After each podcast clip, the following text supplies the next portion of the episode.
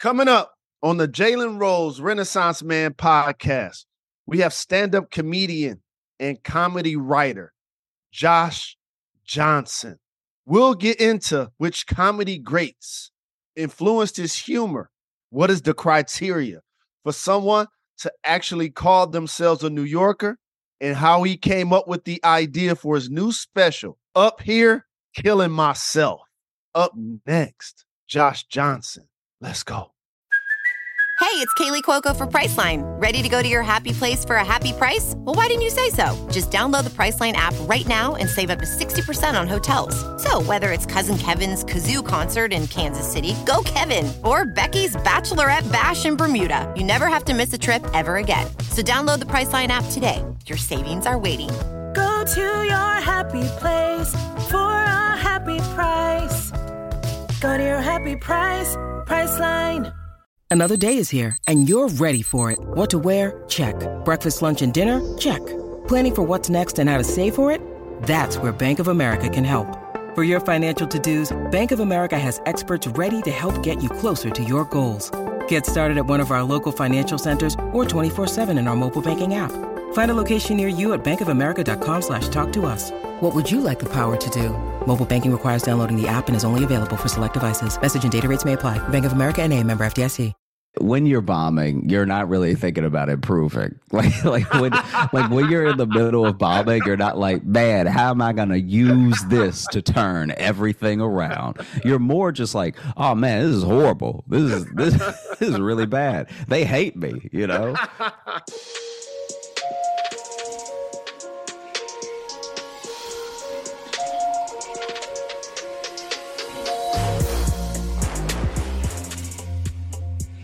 Hi, I'm Jalen Rose, and welcome to the Renaissance Man podcast, proudly presented by the New York Post. A show where we cover trends in fashion, entertainment, current events, and everything in between. This week's theme is now and next. If you watch me on ESPN or follow me on social media, you know my feelings about the situation that it relates to Memphis Grizzlies guard, Ja Morant. You know why? I was him. And I understand the pressure that fame can have on someone so very young. And all of that has made me think about so many other talented young people, athletes, influencers, performers, and public figures who got now and next. They have found their fame and audience right now, yet their future is still full of possibilities. But I speak from experience when I say that becoming a leader in your industry as a young person can be very difficult. So it's extremely important that you surround yourself with quality people, those who can guide you, and those that can help you through all times. This will be essential. And like Rakim, I came through the door. I said it before. People come into your life for four reasons to add, subtract, multiply, or divide. Choose wisely. And you need to pay attention to which category people fall under. My conversation this week is with someone who has his future ahead of him and the talent, charisma, and personality to take him there. Coming up, I talked to comedian Josh Johnson about the direction he sees late night TV going and which barbecue spot is his number one pick. Up next, Josh Johnson.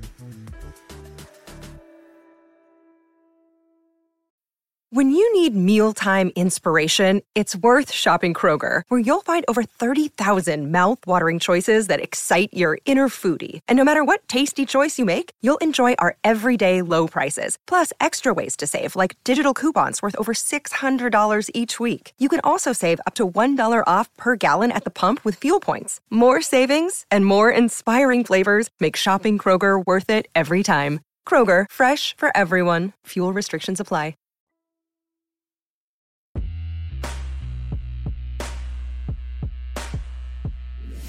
My next guest got now and next. He's an Emmy nominated writer, comedian, podcast host, NAACP award winner who currently writes for The Daily Show and is a former writer and performer for The Tonight Show. His new comedy special is called Up Here Killing Myself, and it transforms an hour of therapy into an exploration of Black mental health and self discovery. It's streaming right now on Peacock, so make sure y'all check it out.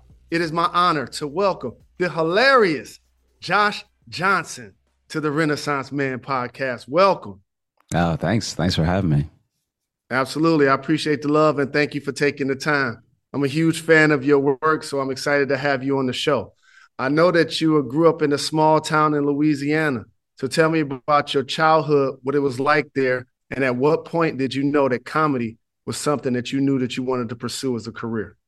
Uh, I, yeah, I guess it, it was when I was little. I was I was doing a lot of just watching comedy and everything. I didn't really know it could be a job until I got older. Because even you know, like when you're little in your head, you're you're like anyone, any adult with a job is like especially made for that job. So like when you're a little kid, you think of teachers as like, oh, these are people. That's just the person who knew all the math, so she teaches math. You know.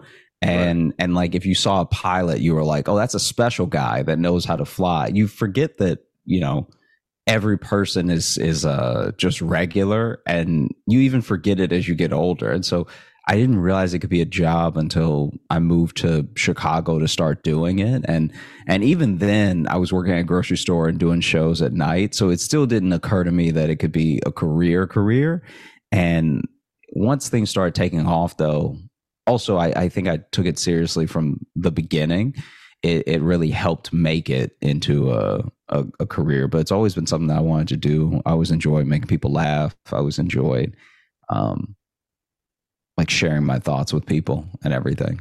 So take us behind the scenes about your childhood in Louisiana and your transition and how you got to Chicago.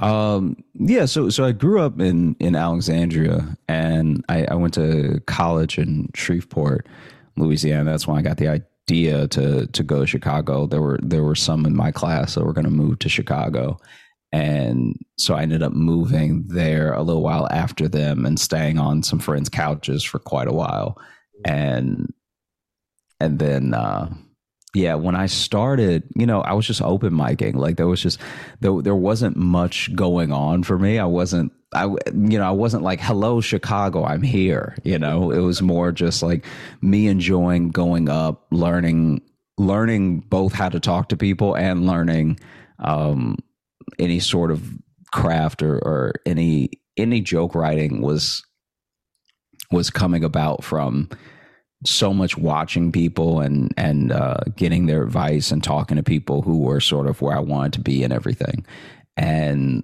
and then you know ended up rising up through the through the sort of like ranks in Chicago and and getting passed at some of the clubs and stuff, and then I just sort of hit a um, I hit a ceiling there, I guess you could say, where you know if you're already doing the spots like you're at you're at most of the clubs if not all the clubs then that's that's an indication right there that that's all the money you're going to make you know is is the spot pay that you can get and start going on the road a little bit but not not necessarily headlining much and not as uh as frequently as I would have liked. And so then I made the move to New York, and that's where things really took off. So you earned your spot so very young in life. I believe you're 30. You already talked about living in Louisiana, living in Chicago, living in New York. But people sometimes underestimate the sacrifices and the discipline that you've had as it relates to working at grocery stores, sleeping on your friends' couches, so talk about that endurance and what were those times and years like for you? I mean, you know, when you don't, if, if you're not used to much, you don't actually know the difference. So it's like, it's like if you like, like you know, like when someone's like broke, they're not like, "Oh, I'm out here grinding." They're just like, "No, this is the most comfortable couch I've been on. This is this is pretty good." You know, it's it's not until you look back that you're like, "Oh, I was in a bad situation. That that that, that was horrible." Uh, and so for me, it wasn't necessarily like an attitude of like, oh, I'm gonna grind it out and I'm and I'm gonna um I definitely want the recognition of being good, but there wasn't this there wasn't this uh mindset of like um oh yeah, I'm just paying my dues and you know, sometimes you gotta sleep on a few couches. It's like it it was just that what I wanted to do was close enough in relation to the things that I that I had to do to uh, be in proximity. So it's like I guess I, I'm trying to make this make sense. The best way I can describe it is that yeah, I, I think if someone laid it all out for a person of like, okay, if you want to get this stuff, you'll have to yeah, sleep on some couches, take some bus routes that don't make any sense at all, where you're just on a bus for a full day uh, mm. to get to a show, just to just to save the money it'll take to make money at the show. Uh, I think that yeah, if you if you tallied it all up for someone, they might be hesitant. But for me, you know, I think I was also so optimistic at the time that I was like, well, yeah, I'm sleeping on a couch. Yeah, I'm getting up at like 5 a.m. to go mm. to work, but like I got to do a show last night, and that's crazy because there aren't shows where I'm from. You know, there's there's maybe there's maybe you begging the the guy, the DJ at karaoke to let you do five minutes, which no one will understand, by the way, because when people go for karaoke, no one's going to see comedy. So then it's like it it it it just you'd be asking to bomb for five minutes. You'd be asking for everyone to have a worse time at this karaoke bar.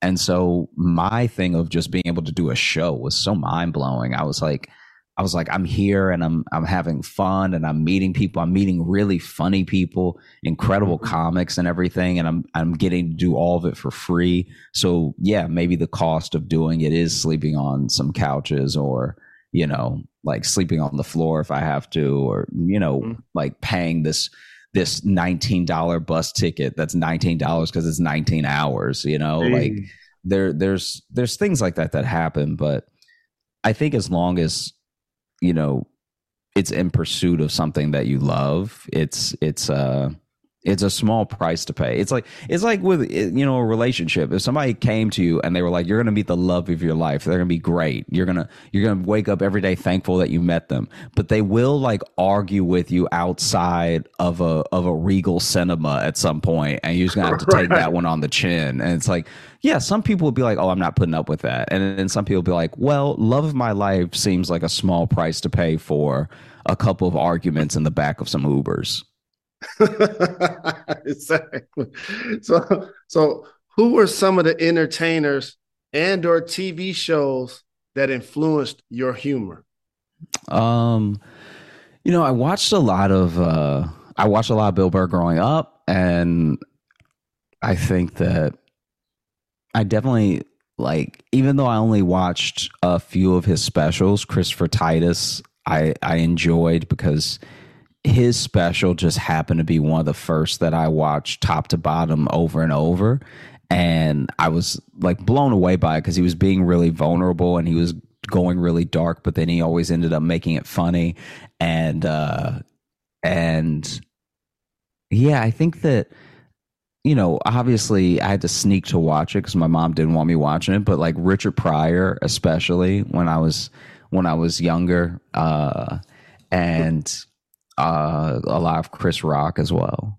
And also, you mentioned bombing because turbulence is a part of life. And you just even acknowledge that when you're in a relationship, there's going to be arguments.